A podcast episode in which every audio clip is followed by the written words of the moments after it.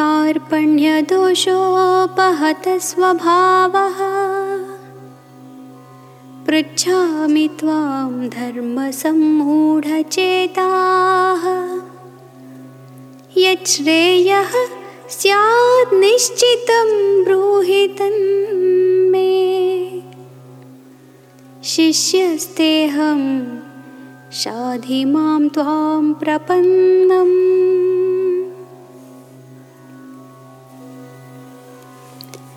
ಕಾರ್ಪಣ್ಯ ದೋಷ ಅಪಹತ ಸ್ವಭಾವ. ನಮ್ಮ ಸ್ವಭಾವದಲ್ಲಿ ಏನೋ ಒಂದು ಕೃಪಣತೆ ಕಾಣ್ತಾ ಇದೆ, ದೋಷ ಕಾಣ್ತಾ ಇದೆ. ರಾಜರು ನಾವೆಲ್ಲ ಕ್ಷತ್ರಿಯರು. ಬೇರೆಯವರನ್ನು ರಕ್ಷಿಸಬೇಕಾದಂಥ ಜನಗಳು ನಾವು ನಮ್ಮನ್ನು ನಾವೇ ಹೊಡೆದಾಡಿಕೊಳ್ಳಲಿಕ್ಕೆ ನಮ್ಮ ಪರಾಕ್ರಮವನ್ನು ಬಳಸಲಿಕ್ಕೆ ಇವತ್ತು ನಿರ್ಧಾರ ಮಾಡಿಬಿಟ್ಟಿದ್ದೇವೆ.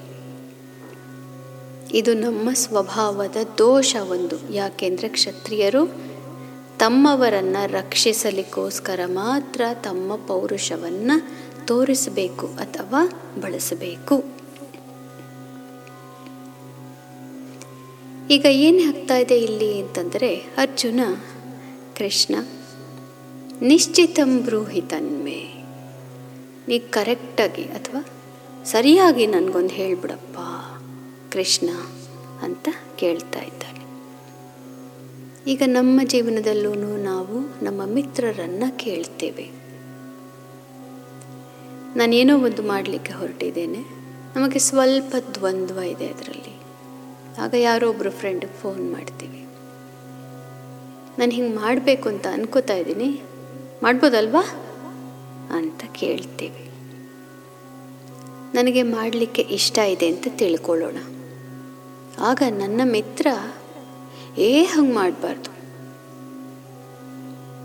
ಮೊದಲನೇ ಪ್ರತಿಕ್ರಿಯೆ ನಮ್ಮ ಮನಸ್ಸಲ್ಲಿ ಏನು ಬರುತ್ತೆ ಅಂದರೆ, ನಾನು ಯಾಕಾದರೂ ಕೇಳಿದ್ನೋ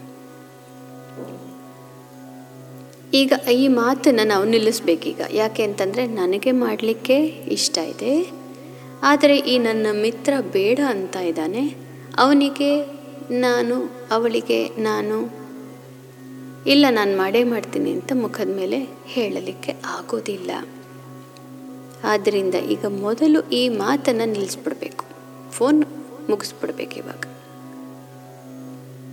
ಯಾಕೆ ಅಂತಂದರೆ ನಾನು ಹೇಳಿದ್ದು ನಡೆಯಲ್ಲ ಇಲ್ಲಿ. ಈ ವಾದ ನನಗೆ ಬೇಡ. ನಾನು ಮಾಡಬೇಕು.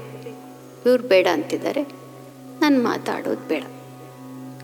ಹಾಗಾಗಿ ನಾವೇನು ಹೇಳ್ತೀವಿ? ಓ, ಹೌದಾ? ಸರಿ, ಹಂಗಾರೆ ನಿಶ್ಚಯ ಇದೇ ಕರೆ, ಇದೇನೆ ಫೈನಲ್ ಅಲ್ವಾ? ನಾನು ಮಾಡಬೇಕಲ್ವಾ? ಆಯಿತು ಆಯಿತು. ಫೋನ್ ಇಟ್ಬಿಡ್ತೀನಿ. ಅದೇ ರೀತಿ ಈಗ ಅರ್ಜುನನ ಪರಿಸ್ಥಿತಿ ಬಂದಿದೆ. ಕೃಷ್ಣ, ನೀನು ಹೇಳಪ್ಪ. ನಾನು ಯುದ್ಧ ಮಾಡಬಾರ್ದು ಅಂದೆ. ನೀನು ಮಾಡಬೇಕು ಅಂತ ಹೇಳ್ತಿದ್ಯಾ ಕರೆಕ್ಟಾಗಿ ನನಗೊಂದು ಹೇಳು ಇವಾಗ. ನಾನೇನು ಮಾಡಲಿ? ಈ ಇದನ್ನು ಹೇಳ್ತಾ ಹತಾಶಾ ಭಾವದಿಂದ ಈ ದೊಡ್ಡ ನಿರ್ಧಾರದ ಒಂದು ಭಾರವನ್ನು, ಜವಾಬ್ದಾರಿಯನ್ನು ಅರ್ಜುನ ಕೃಷ್ಣನ ಮೇಲೆ ಹಾಕಿಬಿಡ್ತಾ ಇದ್ದಾನೆ.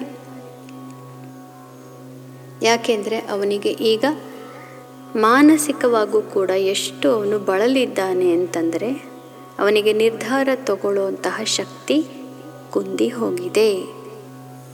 ಆದ್ದರಿಂದ ತನ್ನ ಮಿತ್ರನನ್ನು ಸಂಪೂರ್ಣವಾಗಿ, ಈಗ ನಾನು ನಿನ್ನ ಶಿಷ್ಯ ಆಗ್ತಾ ಇದ್ದೇನೆ. ನೀನೇ ನನಗೆ ದಾರಿ.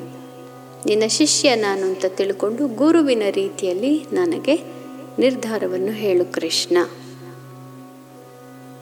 ವಾದ ಮಾಡಲಿಕ್ಕೆ ನನಗೆ ಇಷ್ಟ ಇಲ್ಲ.